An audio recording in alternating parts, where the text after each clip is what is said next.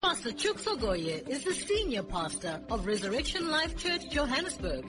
Pastor Chooks is a passionate teacher and preacher of the Word of God. He has been blessed by God with the uncanny ability and gift to explain and unpack deep and complex spiritual truths in very easy to understand and apply formats. He is the host of the radio broadcast programs Living the Life and Amazing Power of Woman. Over the years, Pastor Chooks has been actively involved in marketplace ministries. He is an entrepreneur and business consultant with an avid passion for raising other entrepreneurs and business leaders. Here is Pastor Chooks Ogoy. Amen. Okay, let's get into God's word this morning.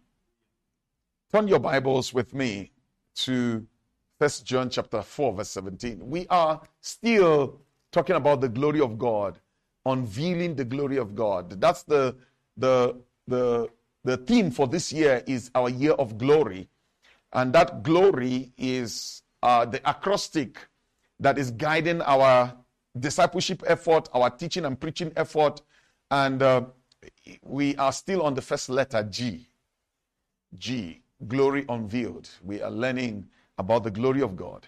And the message has been pressing into his glory to experience his goodness to experience His goodness, not just to read about His goodness in the Word of God, but to experience it. Somebody declare, I will experience the goodness of God. Amen. Amen. That, that, scripture in Psalm 27, verse 13, is our is our rock, our rock word in this church. It says, Because I have believed that I will see the goodness of God in the land of the living, I do not give up. Oh, yes, I do, I do not give up. Uh, uh, uh, backing down is not an option. Amen. Accepting defeat is not an option. Accepting less is not an option. Somebody declare, I will see, I will experience the goodness of God in the land of the living in this time in Jesus' name. Not, not in the world to come. No, in this land of the living. Every aspect of my life will experience the goodness of God spirit, soul, and body. Somebody say, I will see, I will experience the goodness of God in my life, in this land of the living, in the name of Jesus. My family will experience the goodness of God in its entirety, in the mighty name of Jesus, in this land of the living. Hallelujah. That's what we believe in this church.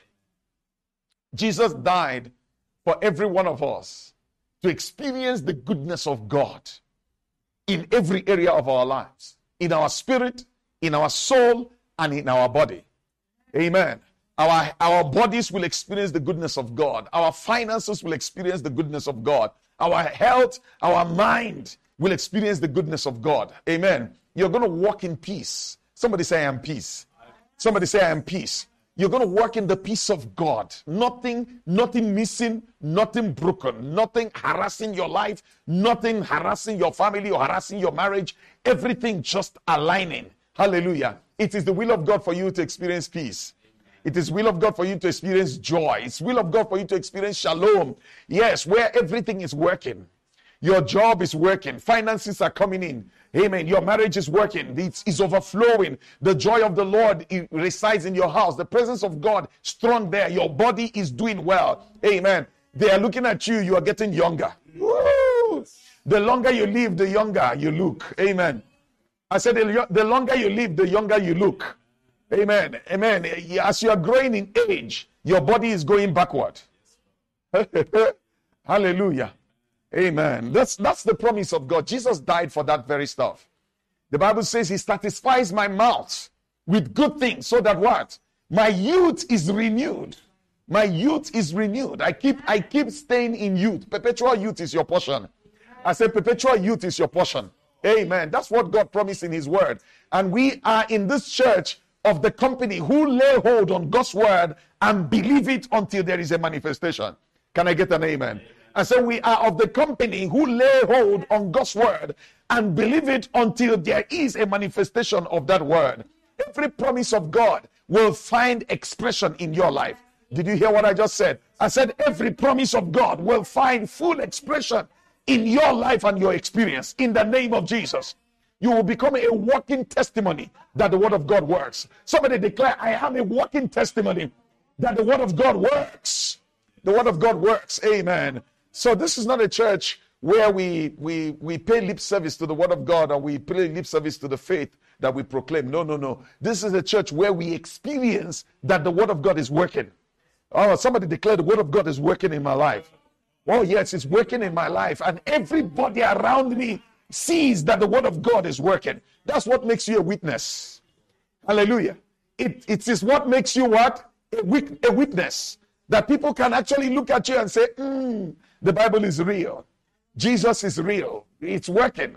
It's working. When they look at your finances, they look at your health, they look at your marriage, look at your children. Everything, it's just working. Somebody say it's working. It's working. It's working. The good life is working. The goodness of God is manifesting, is working. That's why Jesus died, so you can have it working. Amen. And I declare whatever is not working starts working now.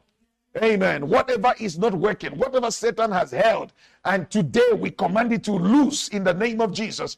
Whatever Satan has checkmated in your life, I prophesy and declare in the name of Jesus that the hand of the enemy is broken and the liberty that you have received by the death of Jesus begins to function and work as it's supposed to be in the name of Jesus. We place an embargo on every work of darkness over your life and over your finances and over your marriage and over your health and body and declare in the name of Jesus, Satan, lose your hold and set the people of God free and release their money, release their joy, release their yes, release their families, release whatever it is you're holding in the mighty name of Jesus. Jesus died that they might have the good life and they will have it more abundantly. Somebody shout a big amen. amen. Today is part 10 in that series pressing into his glory to experience his goodness. Part 10. All right, let's go. First John chapter 4, verse 17. It's going to be good this morning. I said it's going to be good this morning. Amen. You got to believe God's word. I said it's going to be very good for you this morning. Amen. Amen. The prophet Ezekiel said, He said, and he spoke. As he spoke to me, his spirit entered into me. His spirit entered into me and stood me on my feet. What he did was speak words. But when words came out, it wasn't just words that entered the hearer, the spirit entered. Jesus says, The words that I speak unto you, they are what? They are spirit and they are life. So this morning, I didn't come to speak words. I came to release the spirit of God. I came to release life. So this morning, you will get to believe and draw that life and let it enter into your spirit and stand you up and stand up and stand you up in the spirit. Amen. It says he, says he spoke his words, and the words entered into me, and the spirit entered me and stood me on my feet.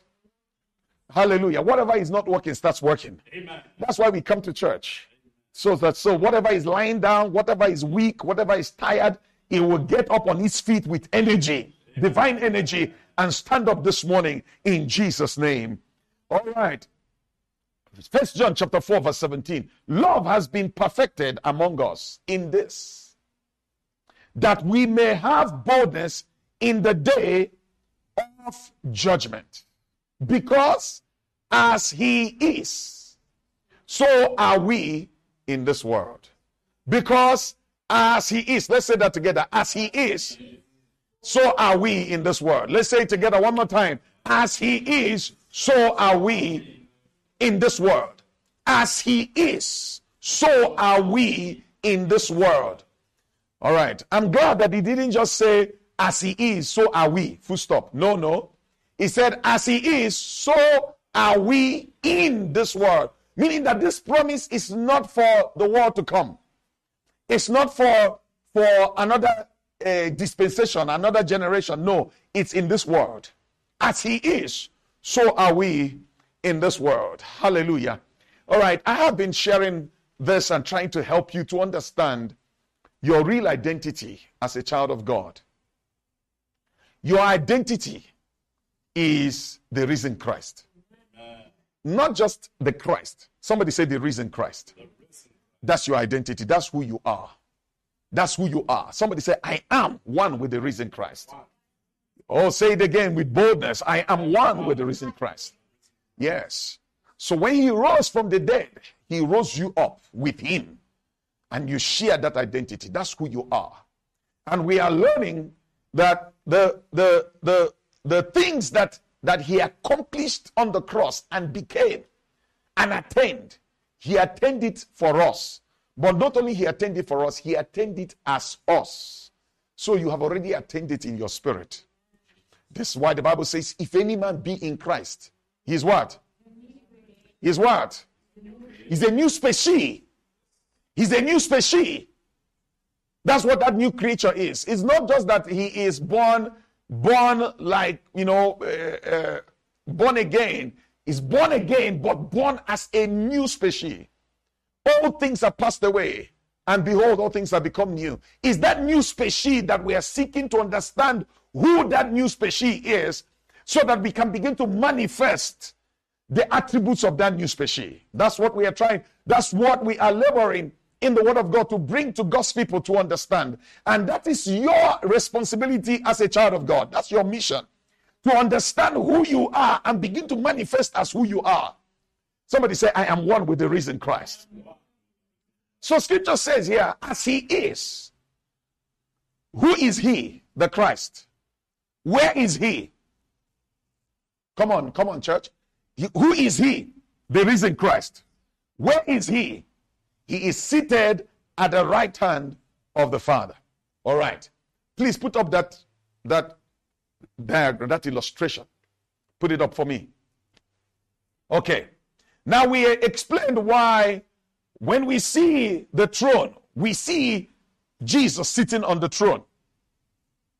That's the picture that we see. And that's the picture the scriptures expects us to see. Right there in that picture in reality, the Father is there, but he's invisible. Hello? Hello? The Father is there, but he's what? Invisible. Because scripture says that man cannot see the Father. He's invisible. So, so in the form we are in, we can't see the Father. He's invisible, but he's there. Who we see is the Son, who is a man sitting on the throne. Hallelujah. Jesus is sitting as what? A man in the Godhead right now. Sitting there as a man. And why is he sitting there? He's sitting there as a man, as a mediator for me and you. He's a God between. So when we look at him, we are not intimidated because we see a man. We see our elder brother. He's sitting there as our elder brother. Amen. He is our God, but at the same time, he is our elder brother. He is the firstborn from the dead. He is sitting there, and all of us are, are drawing our identity from Him, sitting on the throne. Hallelujah. Somebody say, I'm seated on the throne. That's why the Bible says that we are seated together with Christ in heavenly places. So seated together in Him. We are sitting there. So while He is there sitting, I'm also sitting there. So when you look at Him there, you see yourself. So you see yourself sitting. Hallelujah. Somebody say, I'm sitting. When you're sitting, you're not stressed. Eh? You know, when in our culture, when people come to your house and you welcome them, one of the things you show that you welcome them is you offer them a seat. You ask them to what? Sit down. You offer them a seat. You offer them water to drink. You offer them water to wash their hands if you are from Zimbabwe. you offer them, you make them feel comfortable. You make them sit. If somebody comes to your house and they are still standing, and you offer them seat and they say they're not sitting, what they're saying to you is that we're in a hurry. Or, or we don't feel welcome. Yeah? We don't feel welcome. So we will stand on the door or we will stand outside. You know, when people are angry and they came to fight, they don't sit. Yeah, yeah. We, you know, I grew up in a village. If people came to fight or bring a quarrel, they don't come down and sit. They just stand at the door with their weapons and they are ready to fight, whatever. They, you know, you offer them seat, they say, no, we don't want to sit. We didn't come to sit. We came to trash this matter. So when when people are seated, it means they are comfortable, they are settled. Somebody say, I'm seated. I'm seated. So, so you're seated at the right hand of God in a place of authority and dominion. And the devil does not have what it takes to stand you up. Ay, ay, ay, ay, ay. Satan does not have what it takes to do what? To stand you up. Meaning that, listen to me, please. Meaning that as you are seated there, it doesn't matter what Satan is throwing around, it's not enough to stand you up. Because there is enough power where you're seated to bring him under control. So even if he throws up a tantrum, throws up a storm, tries to upset things, no, you must remain seated. And because where you are seated, according to scriptures, under your feet is where he is. you are seated at the right hand of God and right under your feet. Satan is right there. The Bible said, the God of peace. The God of what? Somebody said, the God of peace. That's why you need to have peace. Because if you are not operating in peace, you will not be able to draw the powers of the God of peace. The God of peace will soon crush Satan under your feet. Romans chapter 16, verse 20. The God of peace will soon crush Satan under your feet. So when you are seated there, you put your feet down. That's where Satan belongs. And you see, Satan doesn't want to accept. Please hear what I'm saying this morning. Satan doesn't want to accept that he is under your feet. But he is. He doesn't want to accept it. He keeps behaving like he is not, but he is. So the question is do you know that he's under your feet? Do you understand it? Are you settled in your mind that he's under your feet? When you are settled in your mind that he's under your feet, you enforce your authority and what you know, and Satan lines up. Hello? Are you here? A story is told of a man of God who had, you know, just finished a meeting, dealt with so many devils in the meeting, cast out devils, healed the sick, did so many things, and then retired to his room to sleep at night. And while he was trying to sleep, there was a rustle. You know, the wind was blowing in the middle of the night. The curtains were raised, and so he, he, he, he came downstairs to find out what the commotion was. And then he, he noticed, you know, everything in his house had turned upside down, and there was this devil sitting there. So he said to that devil he saw there, I didn't even know it was you. Please, can you leave? just like that, just go. And as the devil is going, he said, No, no, no, no. You know, come back. You real I, I, I slept with this thing properly arranged. You can't just come and give me work. Please, can you rearrange my house the way you found it and get out? Satan came back. the devil came back and then rearranged the house, put it in order, and left. Hallelujah. And the man, the man went back to sleep. He didn't even need to pray long prayer. This is a man who understood where he stands. Amen. Everything Satan has upset in your life, I command in the name of Jesus that it be restored to the place where it's supposed to be. Hallelujah. So, in other words, Satan has no right to upset things and go scot free. No, no, no, no, no. You didn't hear what I just said. Satan has no right to upset things and then just walk away and leave you with work and leave you to do damage control and to sort out what he messed up. No, if he messed things up, you must command him to what? Sort it out, sort it out, sort it out. So there are some of us, Satan is messing with your finances or messing with your health. You need to ask him to leave, but sort things out and just go. Hallelujah. This is when you know that you are seated. Because when, when you are seated, you refuse to be moved. Your peace is not taken. Hallelujah. A, a, sitting position is a, is a position of rest and peace. Your peace will not be taken by the devil. Are you hearing what I'm saying this morning? I say your peace, you refuse for your peace to be taken by the enemy. It doesn't matter what he throws. Hallelujah. His part is to be the devil. Your part is to be his boss. Oh, you didn't hear what I said. I say his part is to be what? The devil. And your part is to be his boss. And you must be your part. You must do your part. You must play your part. You must be what God said you are. Hallelujah. And the, the devil must be the devil. So I have chosen to be his boss and I remain his boss. Amen. So I'm not going to stand up and allow him to upset me and allow him to throw me into a panic. No, no, no, no, no. I remain seated. Somebody say, I remain seated. Somebody say, I remain seated. So it doesn't matter what he does. See, this is why Satan does not want you to know what I'm about to share this morning. He doesn't want it because he wants to put you on a runaround and he put you on a panic mode and you are stressing, stressing, stressing. No, no, it's not your portion to stress. That's why the Bible says, do not be anxious about anything. Somebody say anything. anything. God says, do not be what?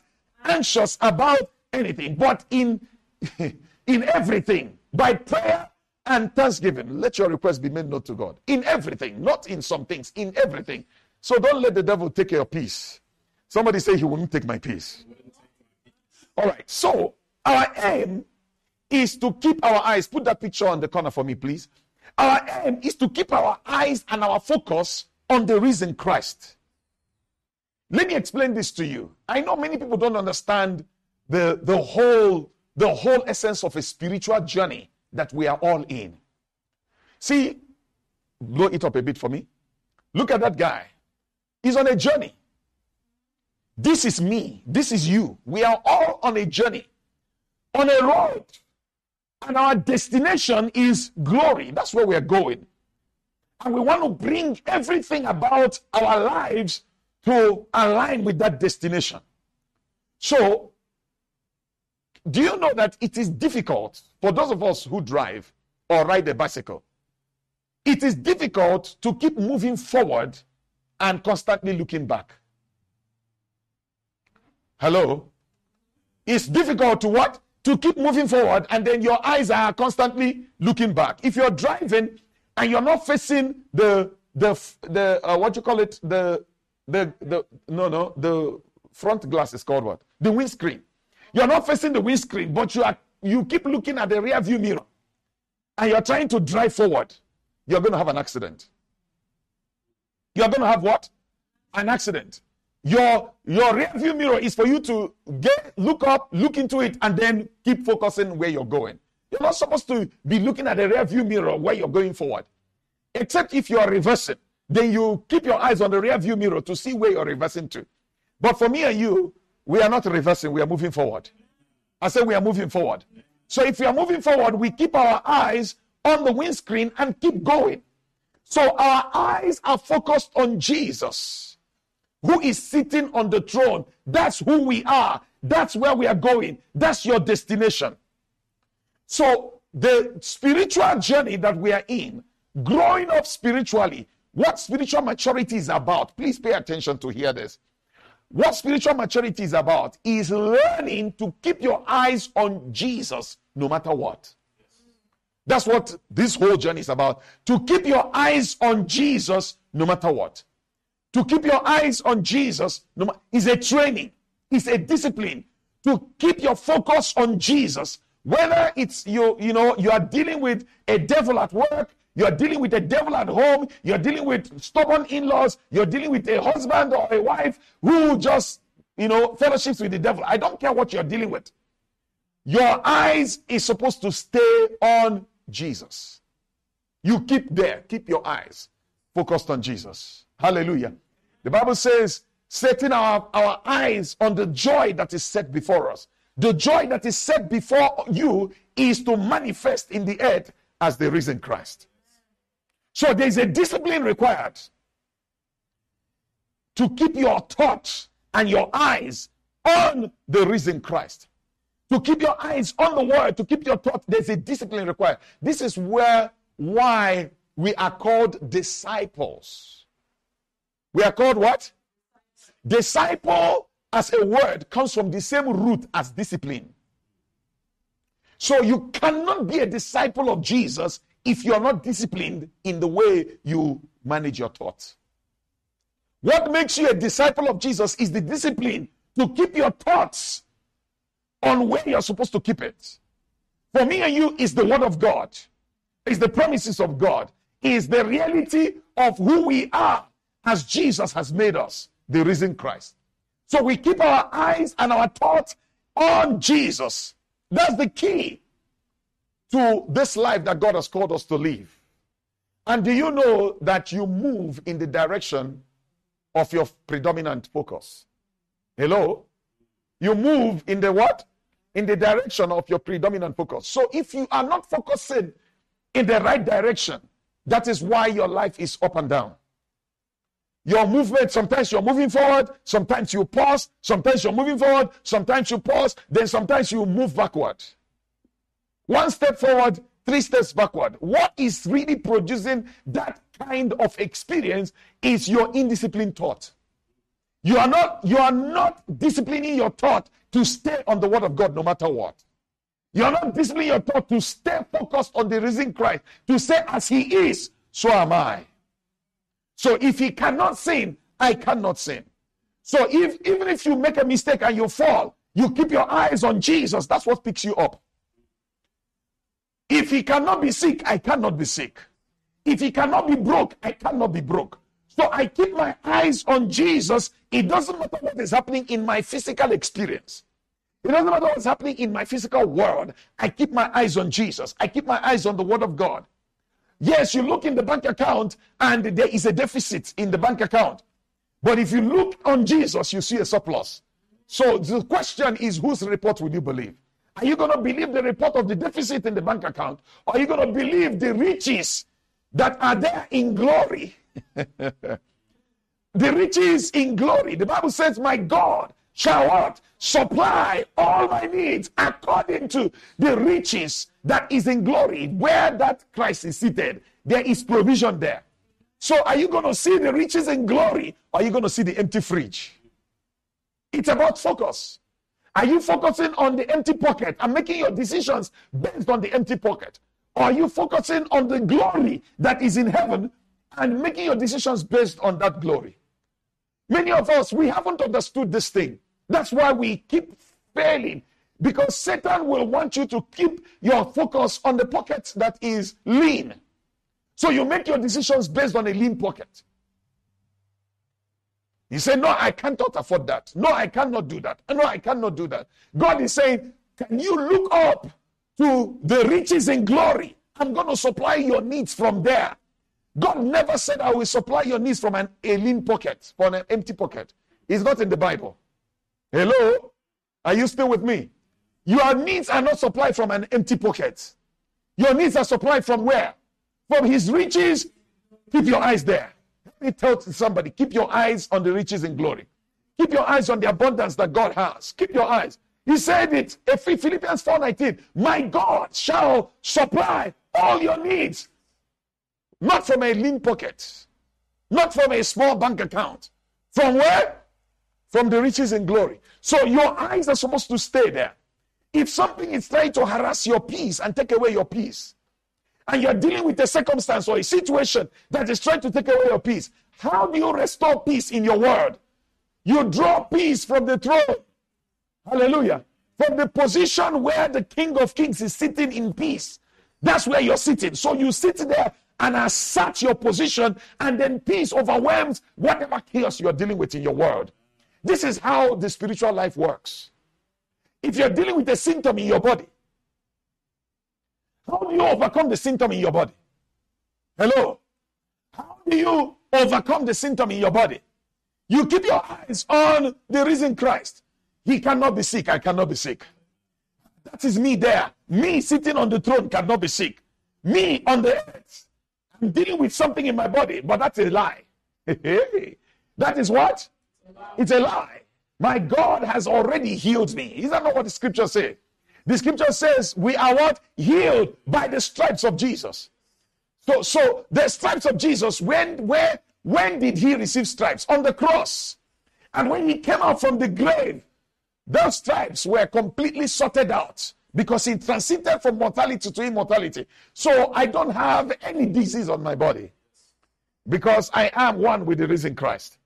So when you are dealing with symptoms in your body, how do you how do you bring healing to manifest in your body? Keep your eyes on the risen Christ.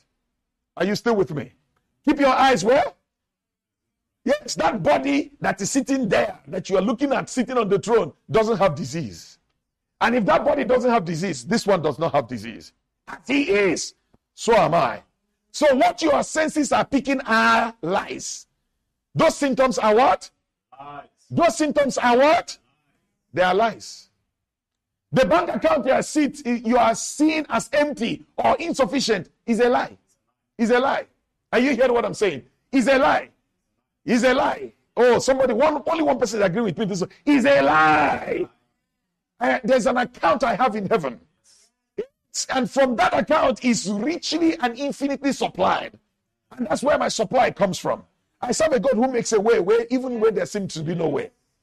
When the enemy says there's no way, God says there's a way. Oh, yes, He says there's a way. Do you know that when Moses came to the Red Sea, there was a way in the Red Sea. Mm. Nobody else could see it. That highway was there. yeah, yeah, yeah. It was there when when they left Egypt. Please calm down. When they left Egypt, there was a highway in the Red Sea. And that highway in the Red Sea was there. So when Moses arrived at the Red Sea, there was already a highway there. They couldn't see it, but it was there.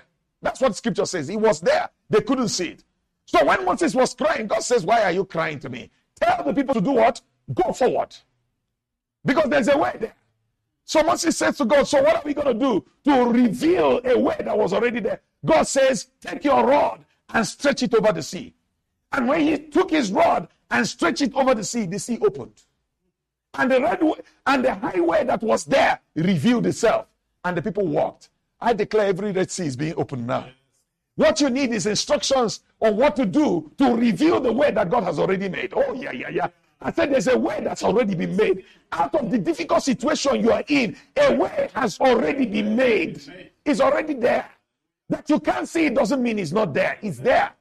It's there. All you need is instructions from God to do what you need, and the way is revealed. Oh, there's a miracle out of the current situation you are in. I said there is a miracle out of the current situation you are dealing with. We listen to me, please. The faith we subscribe to is based on the foundation of miracles. That's why Jesus was born as a result of a miracle. The faith we subscribe to. Are you hearing what I'm saying? This is the difference between our faith and motivational speaking and mind science. No, no, no. Our faith is based on pure what? Miracles. Everything about our faith is what? Miracles. Jesus came into this world as a miracle. How does a virgin give uh, become pregnant without a man? He was born out of a pure miracle. He lived his life on the earth for 33 and a half years. The last three and a half years being the time of his ministry, pure miracles. He, he performed all kinds of miracles, things that science says is not possible. He did it. Wine, the first miracle he performed, the Bible tells us in John chapter 2, was water becoming wine. That is not possible from a chemistry perspective. How do you turn water into wine? You don't do that. It's not science, science, science failed right there. In that wedding ceremony, science did what? Failed. If you brought a chemist there to analyze what happened here, he has no explanation. Because he tested this water five minutes before. It was pure water. Now, five minutes later, it's sweet, beautiful wine. What happened? Who poured any chemical here? Nobody did anything here. They, they, they didn't pour anything. He just says, pour it into a glass and take it over there. And it became wine. This is the faith we are subscribed to. It's all miracle. And from the beginning of his of his earthly ministry, miracles all the way through through three and a half years, miracles. When he died, when he died, he said, I also, I also gonna come back by a miracle. By a miracle. They say, How? Say, watch and see. Three days, destroy this body. In three days, I will raise it. And they said it's not true. It's not going to happen. They called soldiers and said, Take this big stone. And he brought a battalion of soldiers and they rolled one big stone and covered his grave. It's fine. Three days later, the stone rolled away from the grave by a miracle. Human beings, when the, the soldiers did not have an explanation of what happened, they saw the stone moving. And the stone moved. And the man who was laid there three days ago came out. He came out by himself. Pure miracle by itself.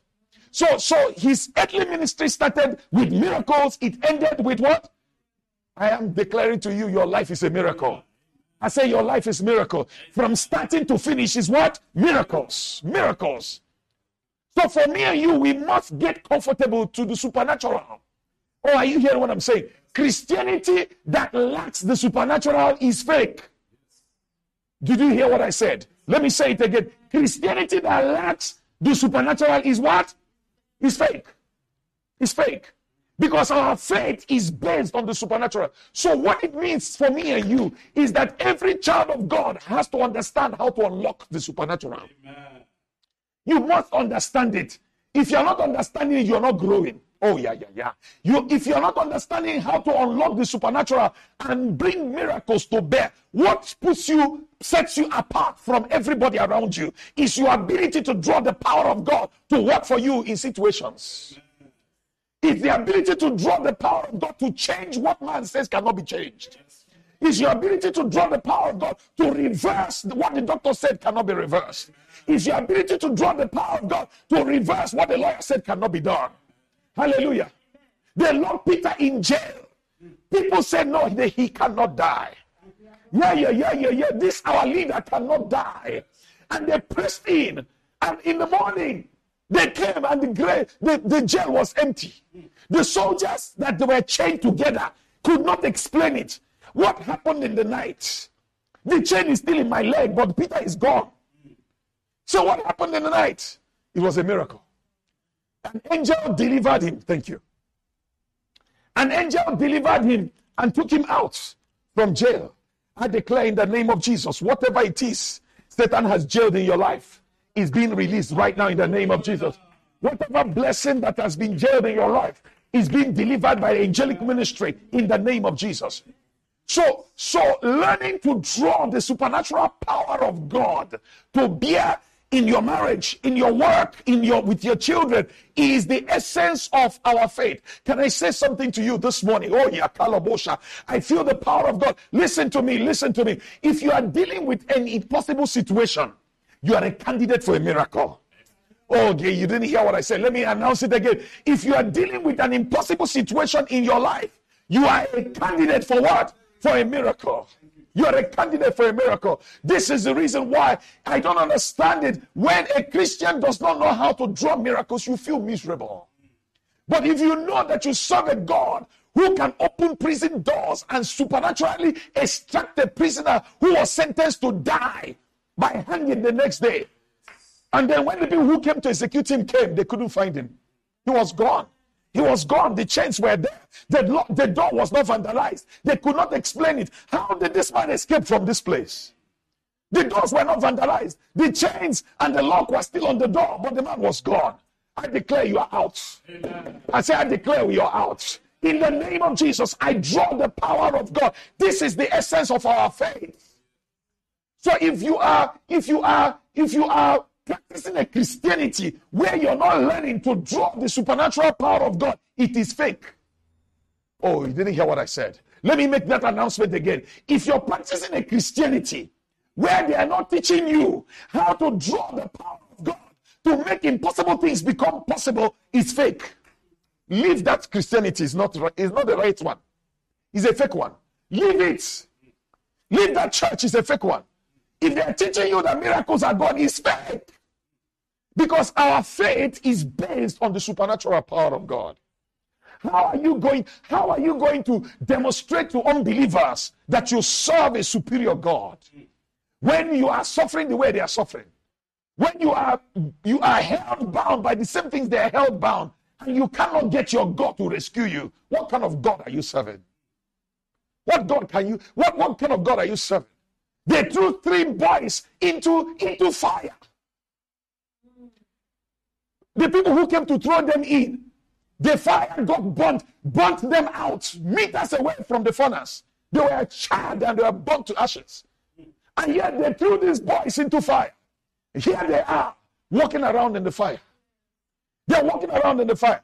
The people who threw them in the fire got confused. They said, But we threw three boys here. We are seeing four. And the fourth person we are seeing there looks like who? He looks like the Son of God. Jesus showed up in the fire. I declare Jesus is showing up for somebody. We serve a miracle working God. When they observed what was going on, the king said, This is too much. Please release those boys. This is too much.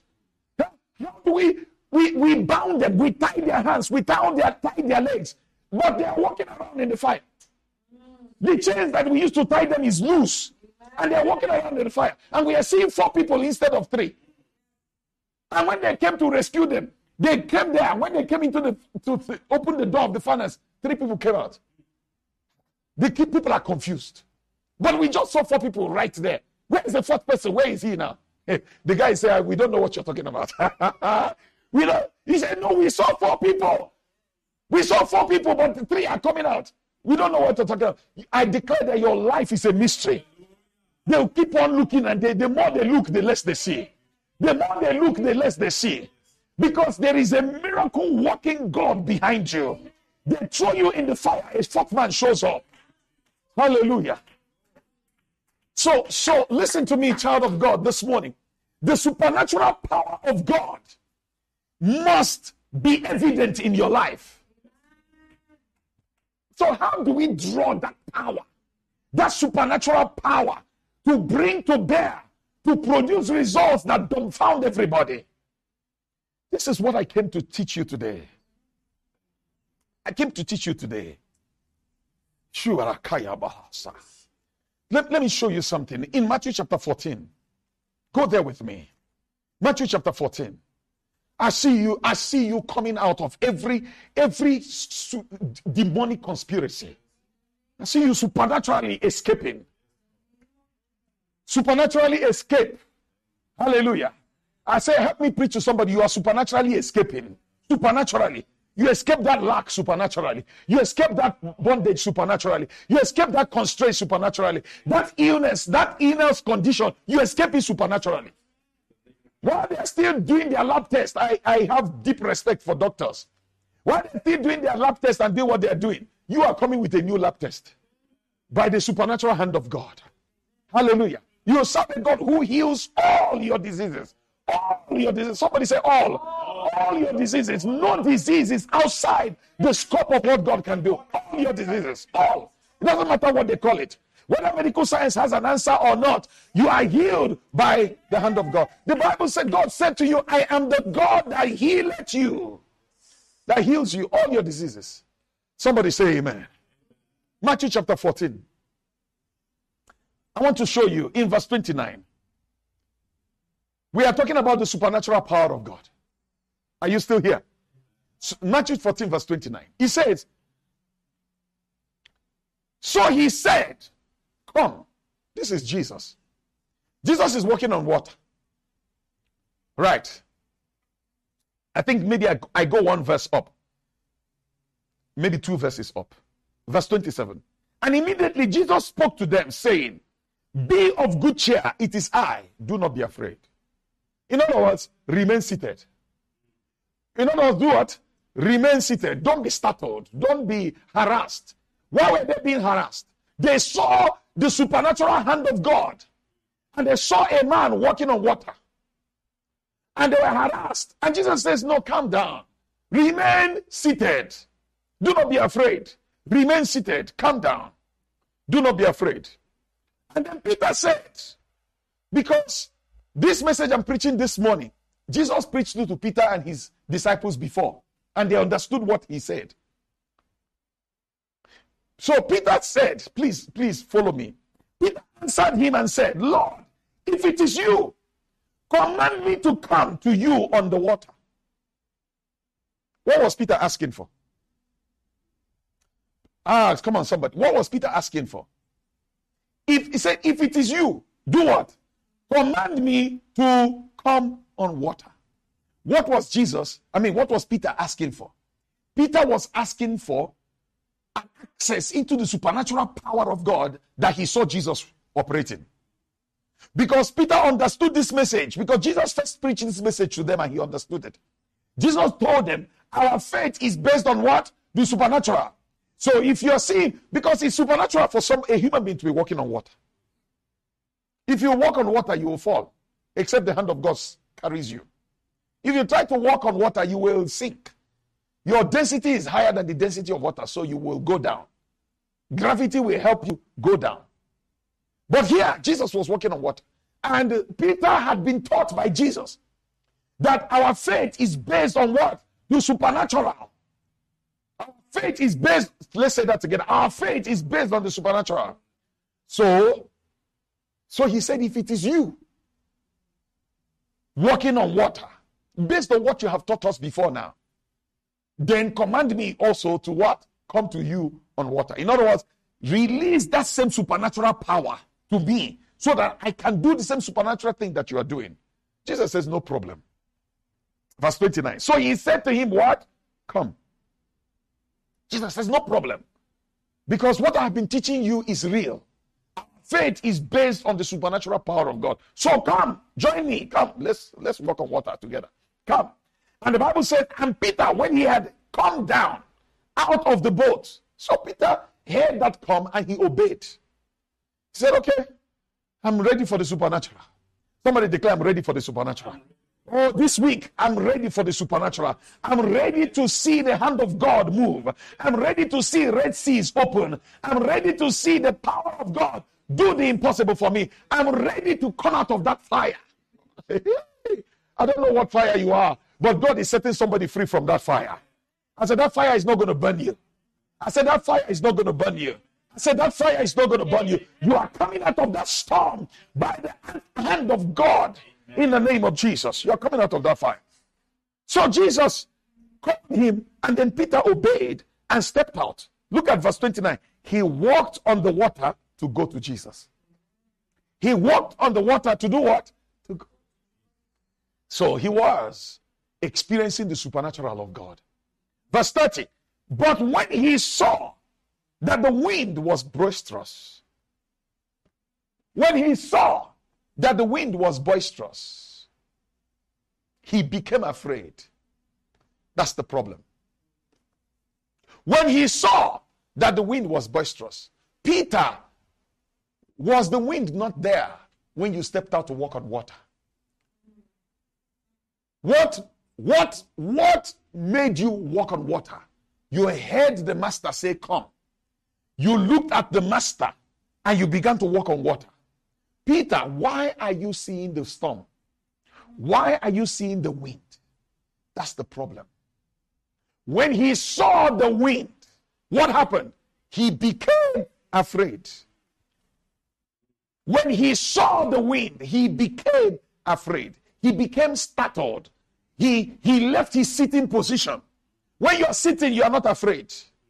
I said, when you're sitting, you are not afraid. He left his sitting position. He forgot that there was a throne that he was sitting on. He became afraid.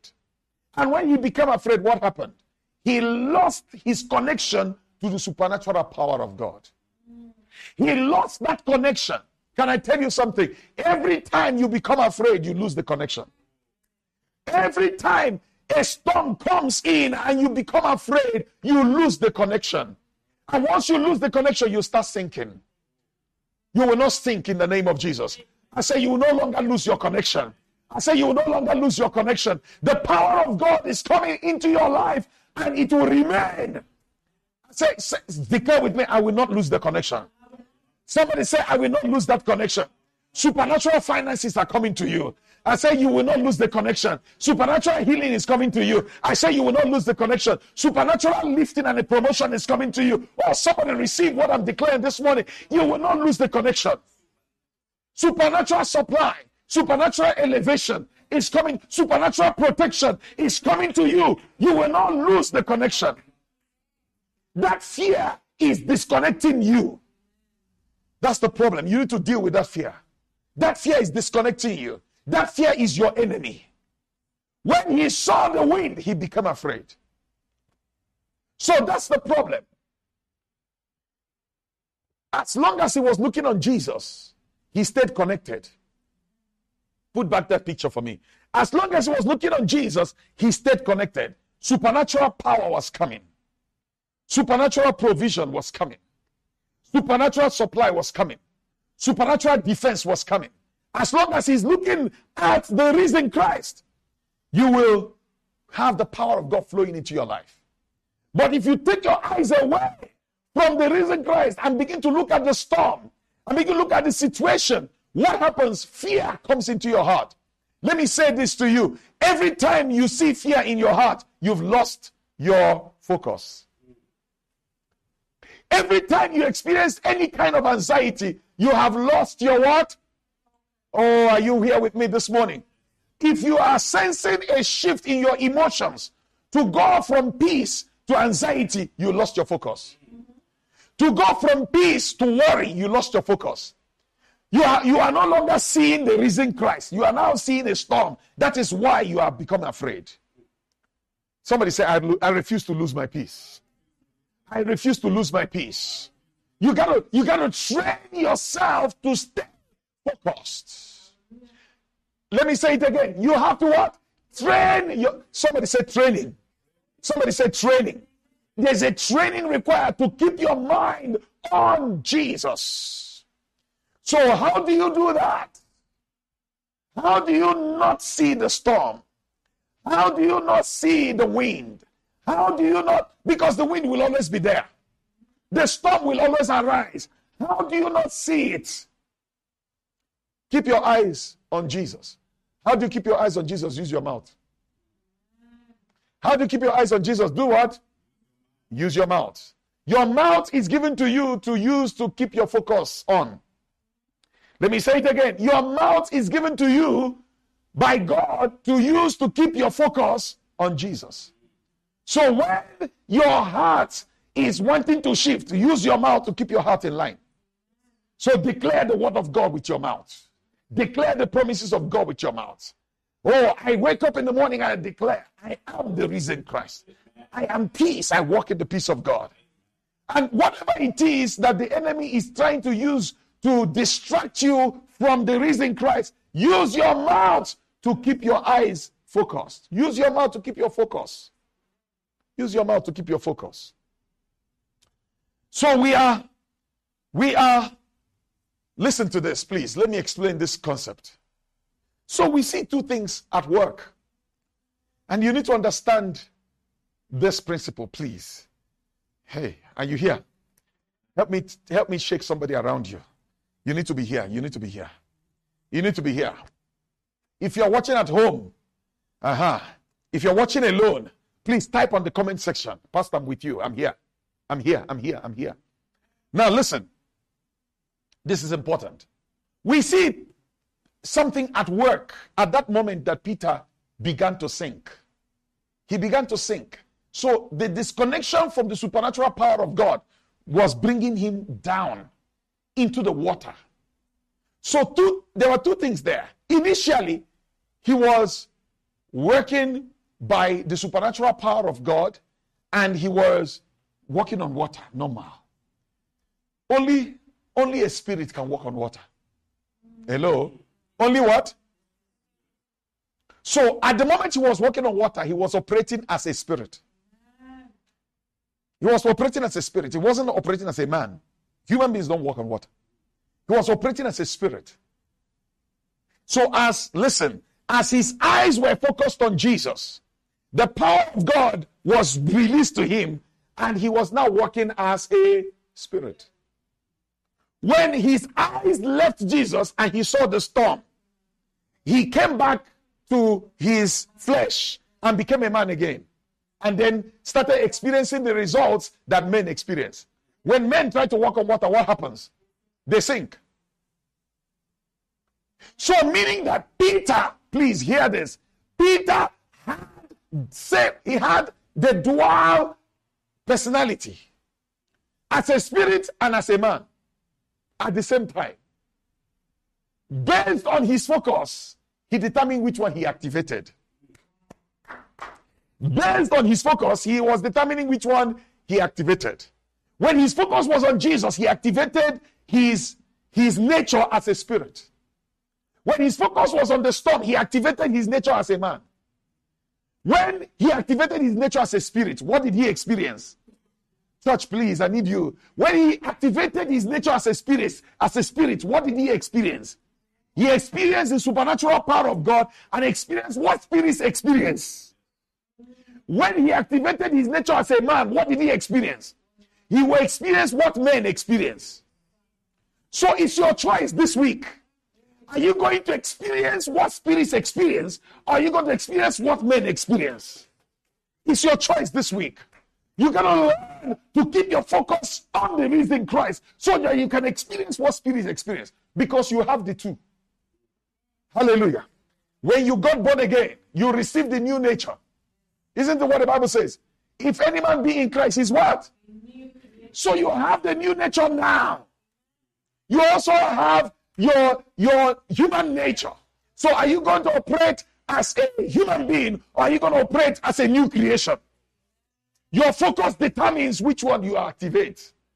When Peter was looking at Jesus, the power of God was flowing and he activated his spirit nature and he was walking on water. This week you will walk as a spirit. I said, this spirit you walk as, this week you work as a spirit. Your finances will operate as a spirit. Yeah, yeah, yeah, yeah. Your health will operate as a spirit.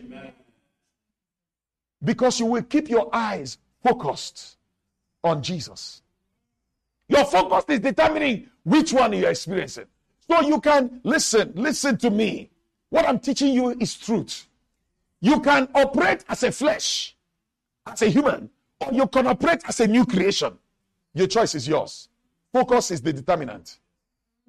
What you are looking at is what? What is determining whether you're experiencing the results of being human or you're experiencing the results of being supernatural. Somebody say, I'm supernatural. Somebody say, I'm supernatural. Oh, yes, I subscribe to a supernatural faith. Ah, yeah, yeah. I subscribe to, I am supernatural. Somebody say, I'm supernatural. So you're going to learn to keep your focus on the supernatural. Keep your eyes on the risen Christ. Amen. So, so what you activate is determined by your focus. Please, can you choose to stop activating the human nature? Huh? Many of us, we have become so, we have been so human for a long time that we don't even know that we are supernatural. Somebody say, I'm supernatural. Somebody say, I'm supernatural. When you got born again, you became a partaker of the divine nature. Somebody say, I'm supernatural. You gotta like activate the supernatural every day. I'm supernatural. Somebody say it again, I'm supernatural. So, spiritual growth. Are you growing as a, as a Christian? How do you know you're growing? Your, your spiritual growth is about cultivating the discipline of focus, the discipline of keeping your eyes on Jesus. How you know you are growing is how stable that focus becomes. Ah. How stable your focus is. The more matured you are, it means the more stable that focus is. It means that it takes a lot to distract you. It takes a what? To distract your focus. That's what determines spirit being spiritually matured is not about carrying a big Bible. It's about learning how to keep your eyes on Jesus. Ah, yeah, yeah, yeah, yeah, yeah. You know, you know, when we get offended, when we get offended, people offend us pastor offend us, sister offend us, brother offend us. You get when you get offended, offense is taking away your eyes from Jesus. Offense is doing what? Taking your eyes away from Jesus. So if you get offended about anything, you took your eyes from Jesus. Don't deceive yourself. You took your, if your eyes are on Jesus, you will never be offended. Because Jesus is love. If you're operating in love, you can never be offended. So if you if you offend, if you pick offense in your heart and you're offended, offended at your husband, offended at your wife, offended at this person or that person, listen to me. You only got offended because you took your eyes off Jesus. So if you're feeling offense, understand what is going on. You took your eyes off Jesus. And can I tell you something? Once you take your eyes off Jesus, what starts happening? You start sinking. You start what? you start sinking. All kinds of negative things start happening to you. When your eyes are off Jesus, all kinds of negative things, your health can fail. because you took your eyes off your sustenance, your finances can fail. So you need to understand what the devil is doing to you at every point in time. Listen, listen, listen. If if if if this is all I said today and stopped here, I will stay, I'll stay here and stop here. I have so much more. But please, if you got this, every time, listen, every time, the temptation is to pull your focus away from Jesus. That's the temptation. The temptation is to do what? Pull your focus so that you are no longer connected to the supernatural flow of God's power. So that you can become an ordinary man and experience what ordinary men experience. Ordinary men experience scarcity. Ordinary men experience lack. Ordinary men experience debt, Ordinary men experience, you know, all, all the negativities. Somebody say, I'm supernatural.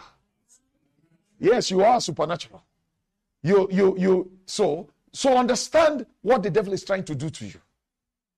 He's trying to keep you human. Because as long as you're human, he has authority over you. As long as you're human, he has what? He has authority over you.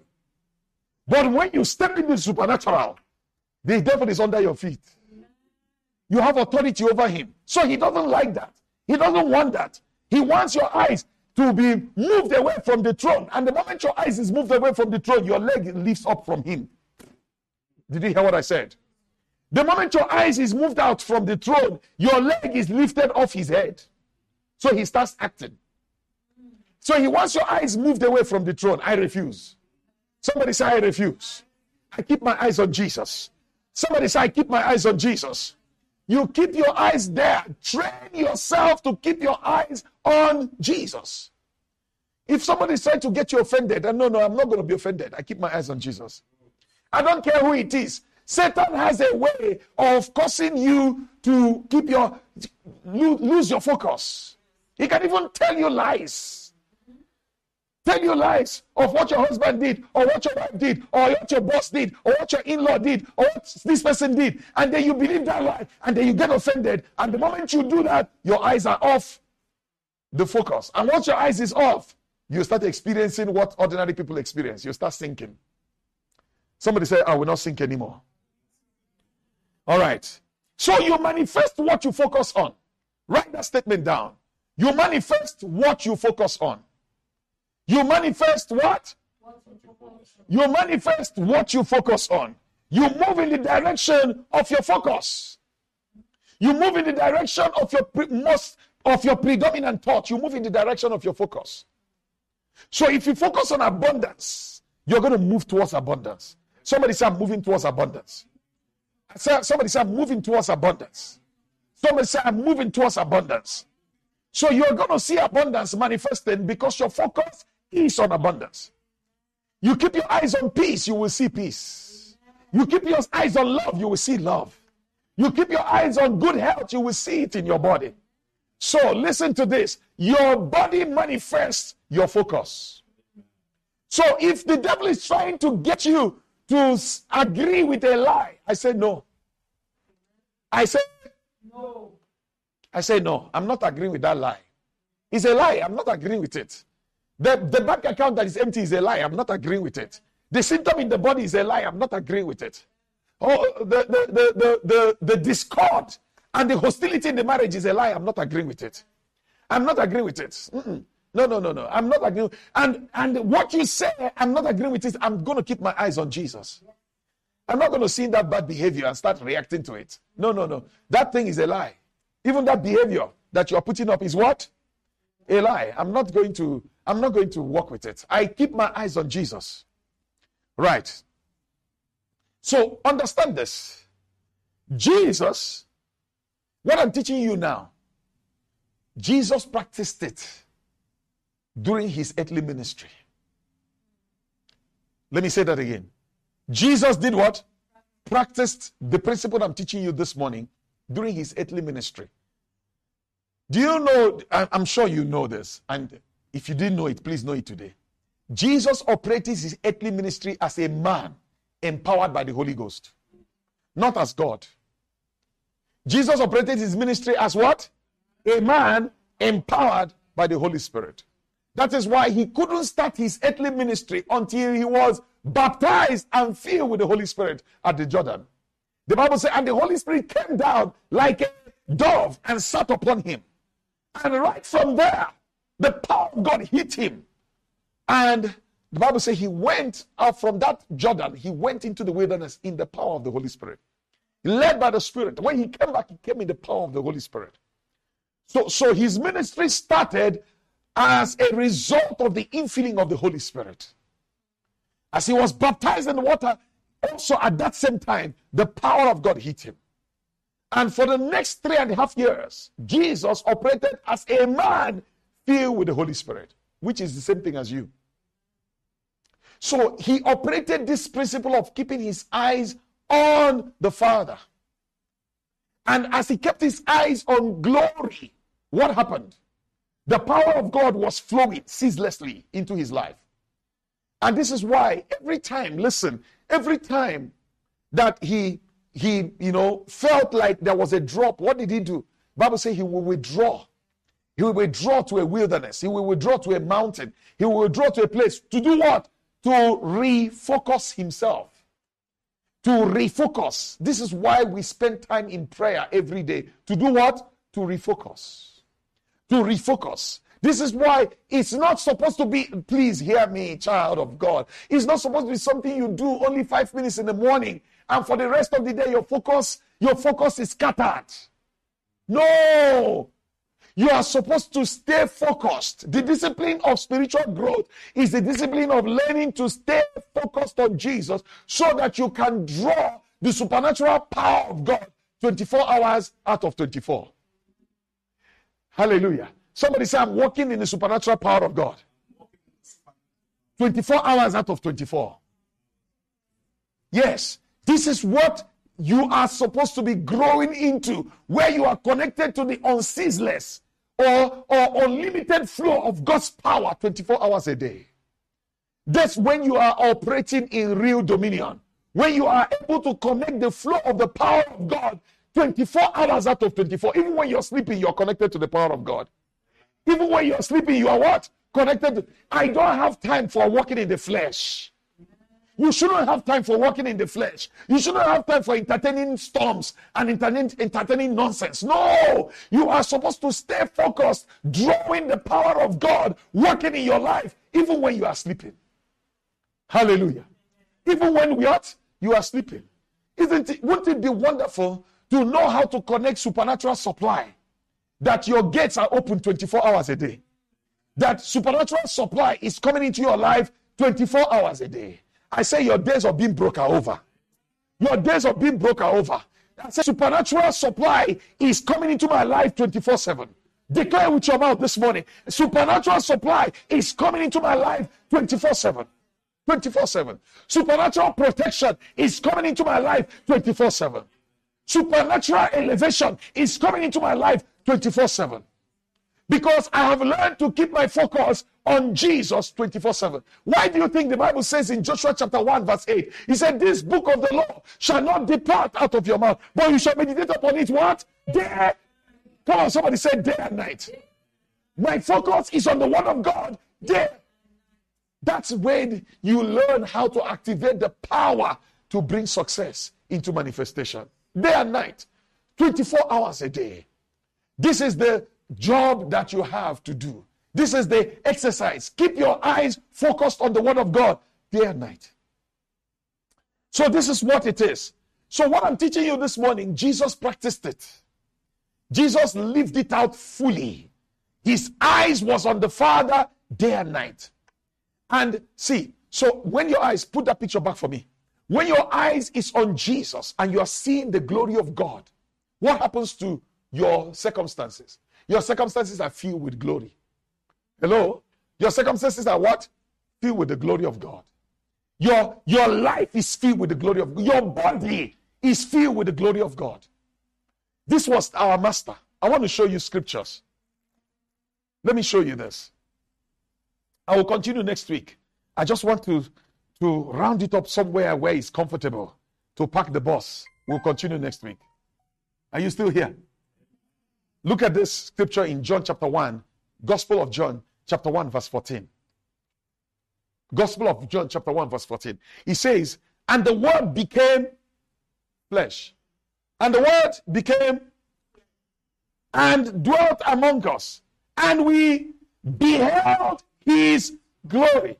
The glory as of the only begotten of the Father, full of grace and truth. So, the glory as of the only begotten of the Father, full of grace and truth. So, what was happening? Jesus kept his eyes on the Father 24 7. So, his life was flooded with glory. It was flooded, he was so flooded with glory that people who walked with him, they saw that glory. People are going to see the glory of God in your life. In other words, please hear me. You can be so focused on, on, on the Father, or for me and you, focused on Jesus, that we draw a ceaseless supply of glory that we become clothed with the glory of God. We become what? Somebody say, I wear the glory of God. Somebody say, I wear the glory of God. How are you going to maintain a garment of glory over your body, over your life, over your marriage, over every space you are in 24 7? It's by keeping your focus on Jesus. Do you know Jesus draw glory because of this discipline of focus so much that people beheld that glory when they looked at him? I declare going forward, when people look at you, they see the glory of God. They see a garment of glory. Do you know what that means? When you are covered by the glory of God, Satan cannot see you. Oh, yeah, yeah, yeah, yeah. Satan cannot attack you. Because you are so covered with the glory of God, the, Satan cannot behold the glory and stay. Higher. You are so covered with the glory of God, Satan, you become immune and invincible to the devil. Somebody say, I am invincible. Not invisible, invincible. Invincible to the devil. In other words, he can't see you, he can't, he can't do nothing to you because you are completely covered by the glory of God.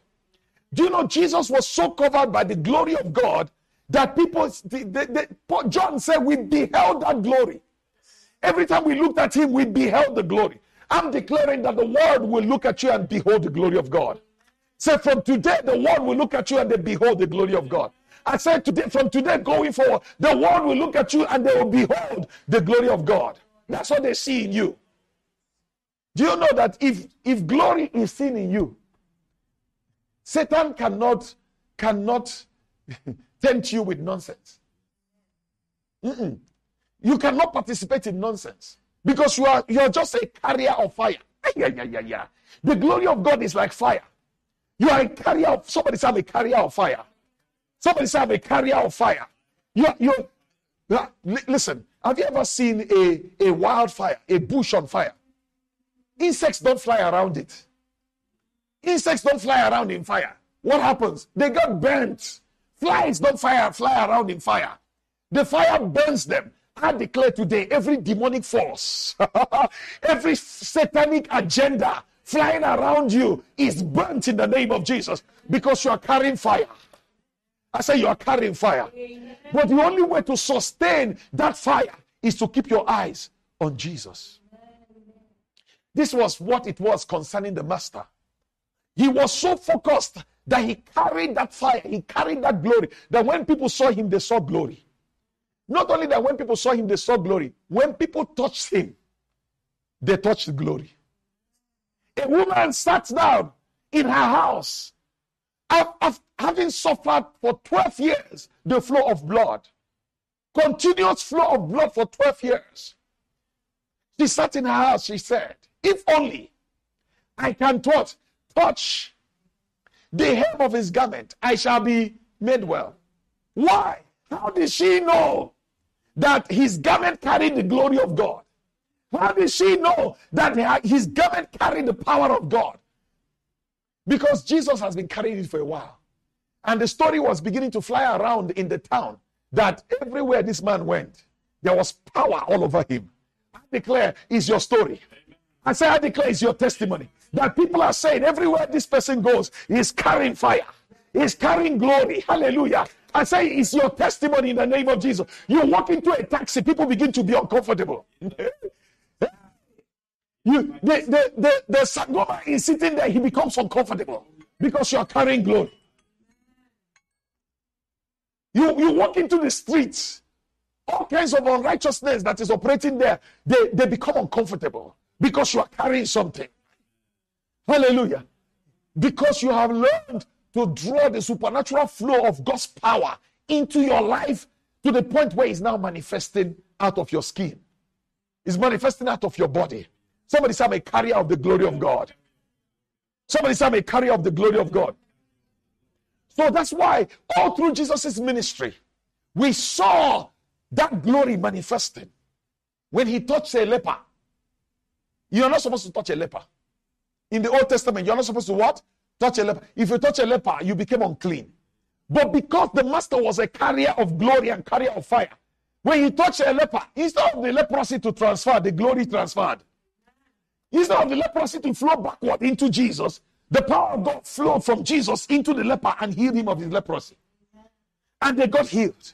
and we read how people came to touch his clothes and were healed. Because the glory of God, he had so focused on it that he was now wearing it. Somebody say, I wear the glory of God. Somebody say, I'm wearing the glory of God. You, you will you will press in and that thing starts overflowing. And you carry it. Do you know as you carry the glory of God and go to your work, and you do your work under the glory of God, you produce the best work possible. This was what it was concerning Daniel. Daniel was carrying this. The Bible said Daniel had developed a prayer life where he prayed three times a day. The excellence we saw in Daniel and the testimonies of promotion that Daniel, the Bible said that King, king the king Nebuchadnezzar promoted Daniel. He promoted Daniel above everybody else. What made Daniel's work excellent? That he was getting this promotion, promotion, promotion, promotion, till he became the leader of all the leaders, the leader of all the ministers. What brought him there? Bible says an excellent spirit was found in him. What was it? Daniel understood what I'm teaching you and he kept his focus. The Bible says he prayed three times every day from his youth. He had trained himself to stay focused. So he would do his work for a few hours. When the time comes, he goes back in prayer to refocus. I will not lose my connection. That was Daniel. Daniel had trained himself to say, I will not lose my connection. So three times a day, he focused. So when they understood that the devil is a liar, somebody said the devil is a liar. They knew that the power of Daniel, the excellence in his work, came from this routine that he had developed to connect with the supernatural power of God and to bring down heaven to his office. So the people saw it and they said, No, we're going to mess this guy up. And what did they do? They said, Now, King, please pass a law that nobody should pray to any other God. You are now God. King, you are now God. Everybody must pray to you. King thought, oh, that sounds nice. I'm so powerful. In fact, I must be God. He said, these people have just realized it that I'm God. You know, that sounds very nice. Everybody must pray to me. So they made a law and they took the law to the king, and the king signed the law that from now on, nobody should pray to any other God but to what? The king. When Daniel heard it, Daniel says, You people are stupid. You people are very what? Stupid. I will never do it. I understand the secret of my success, the secret of my excellence, the secret of my flying in my career. I understand it. It comes from my focus on God. It comes from this habit that I have developed of praying three times a day. And I'm not going to allow you people to distract me. I refuse to be distracted. Somebody say, I refuse to be distracted. So, so what happened in Daniel's life was that he had developed a routine. I'm telling you something this morning. Child of God, you need to develop some routine. He had developed a lifestyle of focusing. So he work a few hours, he will go back and refocus. I understand where my, my success is coming from. I understand it is the supernatural power of God that is helping me to excel.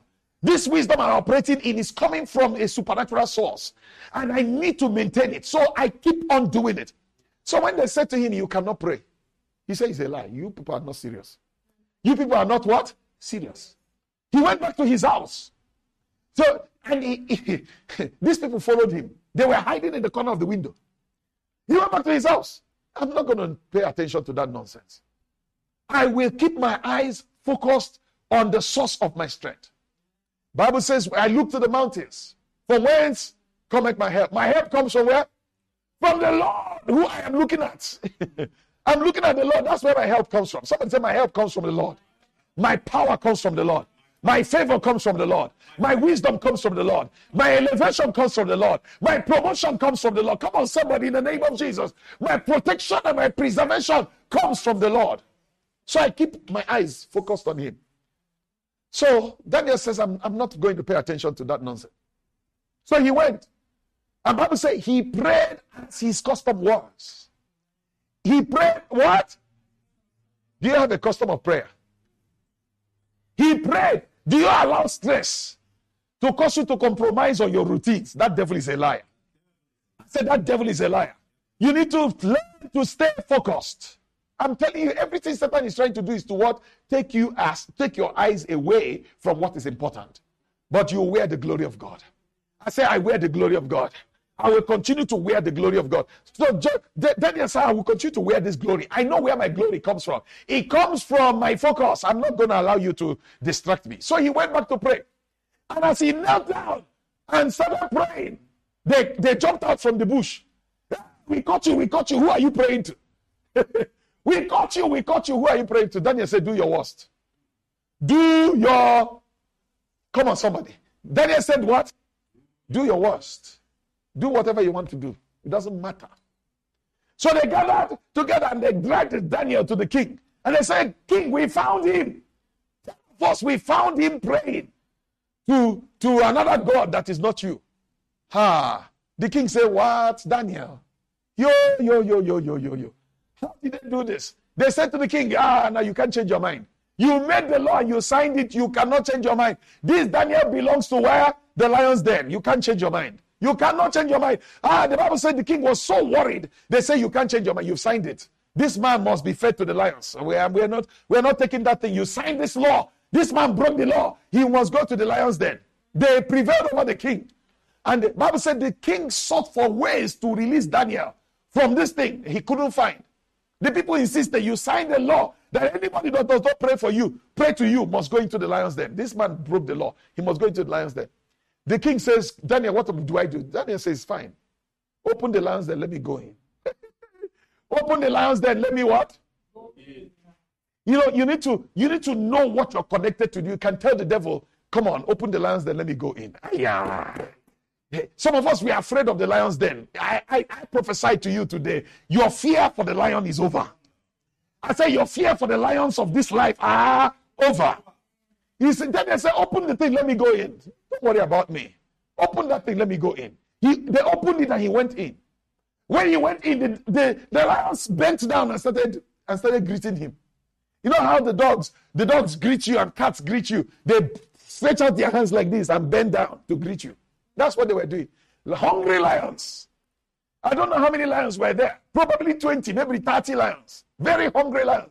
They bent down, they, they, they, they, they, they, they greeted Daniel. For the whole night, they were there. Daniel was telling them Bible stories. In the middle of the night, the Bible said the king could not sleep. The whole night. He was so troubled. Why? Because he understood what these people were trying to do. So in the morning, he woke up very early and came to lion's den and shouted, You there? Did your God set, set, set, keep you safe? Daniel said, I'm still here. Daniel said, I am. Somebody, you're going to announce to the devil out of the lion's den this week, I am still here. That devil wanted to kill you and take you out. You tell that devil, I'm still here. Yes, that situation wanted to kill you and take you out. You tell that devil, I am. Somebody say, I'm still here. Somebody say, I'm still here. I'm still here. I am still here. You are not going anywhere. I am still here. Oh, yeah. You're not hearing what I'm saying. You're not going anywhere. I am still here. I'm still here. I'm still here. I'm still here. Daniel says, I'm still here. Daniel says, I'm still here. The king says, It's fine. Please open that thing and take this guy out. If the lions, 30 of them could not kill him overnight, take him out. His God is the real one. I declare that, that somebody is going to announce to you, Your God is the real one. And, they, and then when they got Daniel out, and Daniel came out, nothing happened to him. King, the king says, These idiots that took you into the lion's den, bring them and their families. Ah, yeah, yeah, yeah, yeah, yeah, yeah. Bring them and their families. These people behind this conspiracy. Throw them into the lion's den. Let's see what is going to happen. The Bible says, as they were throwing them in, the lions were not allowing them to land. The lions were jumping into the sky and catching them and killing them from the air. And all of them were eaten up by the lions. So these lions, it wasn't that they were not hungry, they were very hungry. But the power of God that Daniel was connected to kept the mouths of the lions shut. I declare every man, every lion that is looking at you to chow you, their mouth is shut in the name of Jesus. I say every lion that is looking at you to chow you, their mouth is shut in the name of Jesus. The key is keep your focus, keep your routine. Don't let the devil mess you around. Don't let the devil tell you that you can't pray. You can't spend time in the Word of God. You can't keep your focus. You must keep your focus. Somebody say, I will keep my focus. I, I, I, want to, I want to pack this bus here today. I didn't finish the message. Can we, can we pack it for today? Hallelujah. Next week we continue. There comes a time in your life when you need a change, an upgrade. You need upliftment. You need lasting results. You just want your life to be real. You need your life to be meaningful, deep, full, purposeful, and easy. You're looking for enlargement, amplification, increase, strengthening. You're looking for growth in your life. You want leverage, strategic advantage, gain and favor, ability to influence, clout and strength. Join us at Resurrection Life Church every Sunday. Visit our website .reslife.org.za for more information. Make this year your year of being real. Embrace rapid enlargement and leverage. It is your time.